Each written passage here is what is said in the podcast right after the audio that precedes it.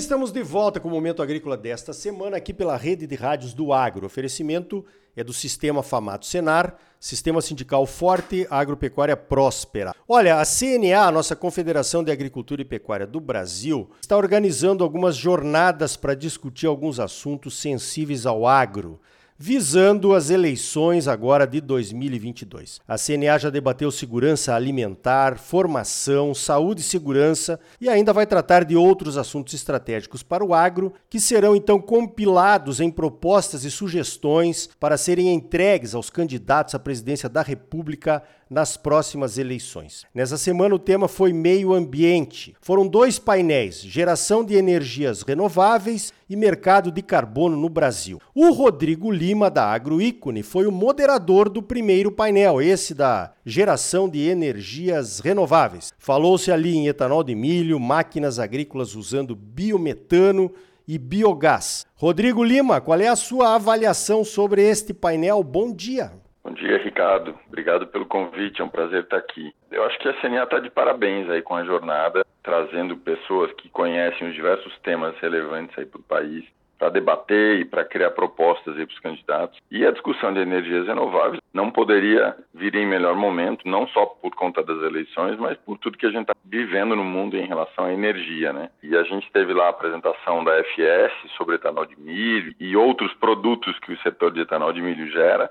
Pessoal da Biogás, o Alessandro, os tratores movidos a, a, a biometano e hidrogênio, né? Eu penso assim, ó, se a gente olha o cenário de energia no mundo e o Brasil tem lá 45% de renováveis na matriz energética, o que é muito superior à média mundial, que está na casa de 8, 9%, a gente tem uma condição relativamente confortável. Só que a gente está vendo, quando se trata de combustíveis para o transporte, que a nossa condição não é tão confortável assim, porque a gente tem uma dependência grande de importação de gasolina e de diesel por conta do, da dificuldade, da, da, limitação de refino que a gente tem. E aí, acho que a cesta de biocombustíveis, eu gosto dessa expressão, tá? acho que a gente tem uma cesta de biocombustíveis no Brasil que nos dá um certo conforto em relação a ter disponibilidade das diferentes energias renováveis. E o que me chama a atenção é, bom, e para o futuro, 10, 15, 20 anos, qual vai ser o papel dessa cesta de biocombustíveis na matriz interna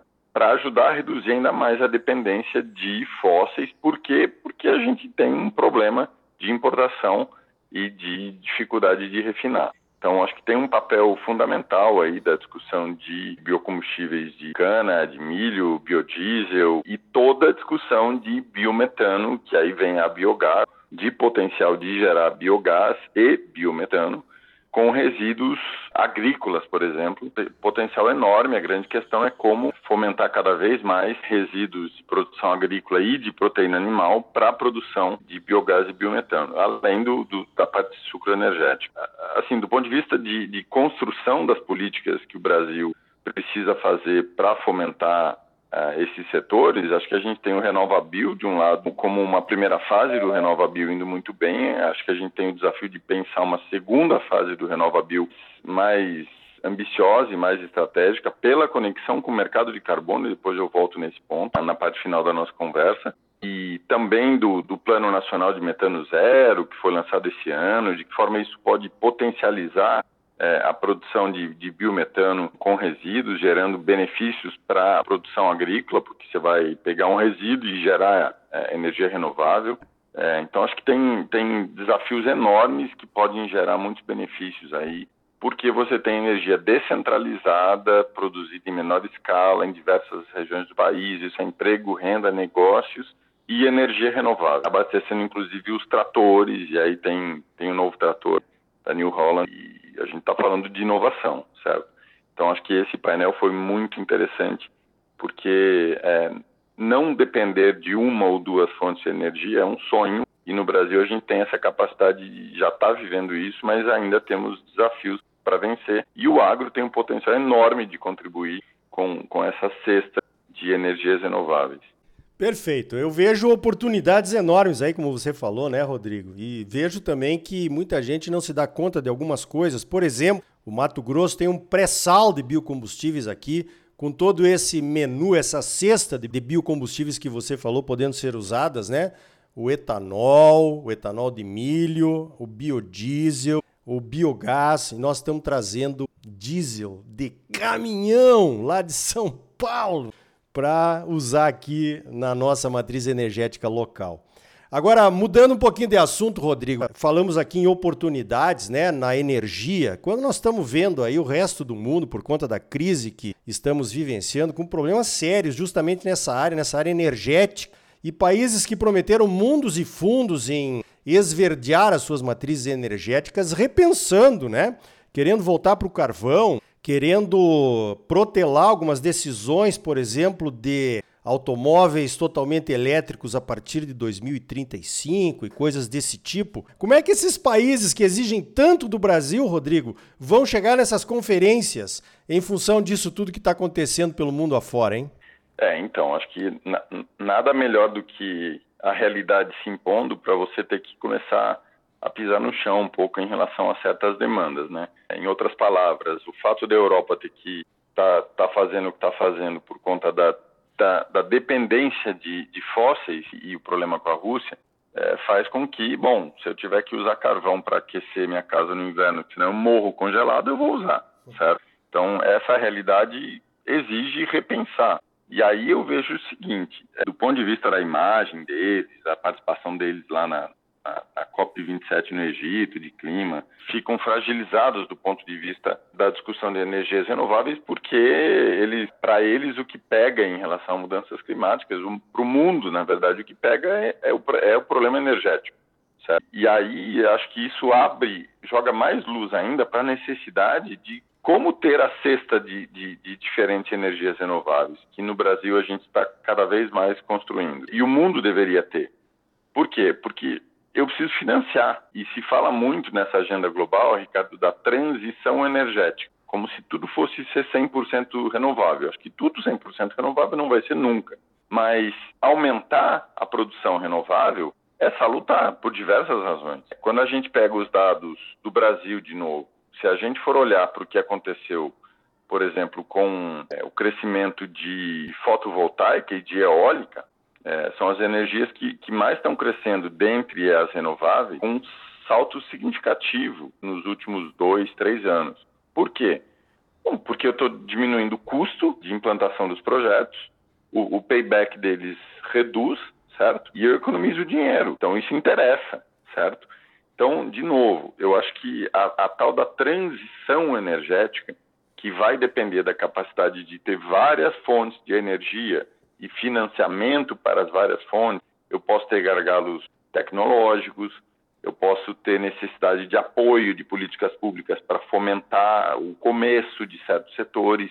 Então, isso, a meu ver, é estratégico do ponto de vista do desenvolvimento de qualquer país e nós estamos, de certa forma, muito bem posicionados nisso. E, de novo, tendo o agro como um grande gerador dos insumos usados para produzir essas energias renováveis. Eu acho que a gente tem a faca e o queijo na mão para construir em cima dessa agenda e, e, a gente tem um dever de, até a COP27 de apresentar quais são as políticas que a gente vai fazer para implementar nossas metas climáticas. Se a gente vai aumentar as energias renováveis, vou fazer biometano, vou fazer mais fotovoltaica, vou fazer mais eólica, mais biomassa, a gente precisa apresentar isso. Isso é importante do ponto de vista dos compromissos que a gente tem lá no Acordo de Paris, mas especialmente para a gente apresentar, a gente tem que planejar isso. E isso, a meu ver, é orientador do desenvolvimento do país, de como a gente vai crescer fomentando essas diferentes fontes de energia, porque isso gera negócios, gera,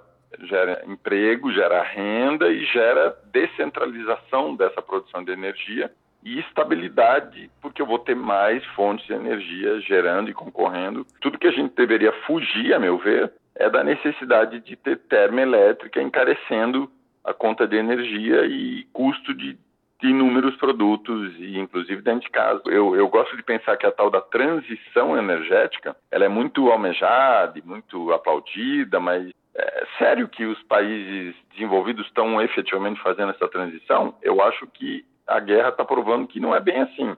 Agora, que é necessário buscar fazer isso, é, porque a guerra está mostrando isso também, tendo o agro com um grande patrão. Bom, positivo, né, Rodrigo? Agora é importante que essas discussões todas comecem dentro da CNA, porque realmente, como você falou, os produtores vão ser os atores talvez principais né, nessa questão da, da, das energias renováveis, principalmente aqui no Brasil. Para encerrar, Rodrigo, e o mercado de carbono, hein? Porque uma coisa leva a outra, né? Nós estamos melhorando a sustentabilidade da nossa matriz energética dentro das propriedades rurais e esse mercado de carbono vem ou não vem?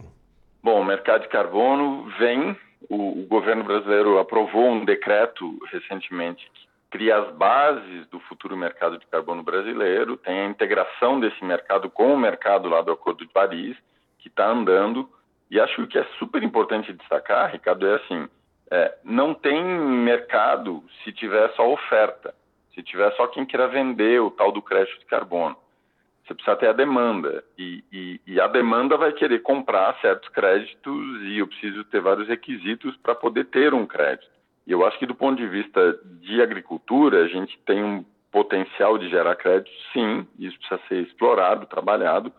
Mas mais do que isso, a agricultura tem, um, tem uma necessidade, um potencial de dar valor ao carbono que é reduzido ou sequestrado dentro, dentro da, da, da porteira em pro, projetos de financiamento, porque o banco está interessado é, que o produtor adote tais práticas, em operações de barter, em projetos de mercado de carbono também, porque vai ter uma participação, mas não é todo mundo que vai ganhar. Então, acho que é, é preciso trabalhar para dar valor para esse carbono, e isso exige várias ações, e a gente tem o ABC, como uma política super ambiciosa, que, que ajuda a mostrar que ó, no Brasil a gente está indo nessa direção. Então, acho que esse tema é, é super desafiador, eu só preciso tomar cuidado com a ideia de que onde está o dinheiro que eu vou receber porque eu faço plantio direto. Não, não é assim que vai vir dinheiro. Então, acho que isso é uma coisa que o produtor sempre tem que tomar cuidado. Positivo. Tá aí outro assunto, então, que tem que ser debatido dentro dos sindicatos rurais, né? Sair do chão até a bolsa, digamos assim, para que a gente realmente participe dessas oportunidades que se apresentam aqui para o Brasil. Rodrigo Lima, da Agroícone, foi moderador do painel sobre geração de energias renováveis no evento Jornada CNA Eleições 2022, que tratou do tema meio ambiente. Rodrigo, parabéns pelo trabalho e obrigado pela tua participação aqui no Momento Agrícola. Obrigado, Ricardo. É sempre um prazer. É, conte com a Agroícone. Então tá aí. Enquanto nós avançamos em energias sustentáveis, os países que mais exigem da gente dão passos para trás, voltam a usar o carvão e vão emitir ainda mais. Será que vão parar de nos criticar? Eu acho que não. No próximo bloco, prepare o seu portunhol. Nós vamos até a Argentina saber como está a situação dos produtores por lá. Sistema Famato Senar, mobilização total para garantir um agro cada vez mais forte em Mato Grosso é bom para os produtores, mas é muito melhor para o nosso estado e para a nossa população. Não saia daí, voltamos em seguida com mais momento agrícola para você. Música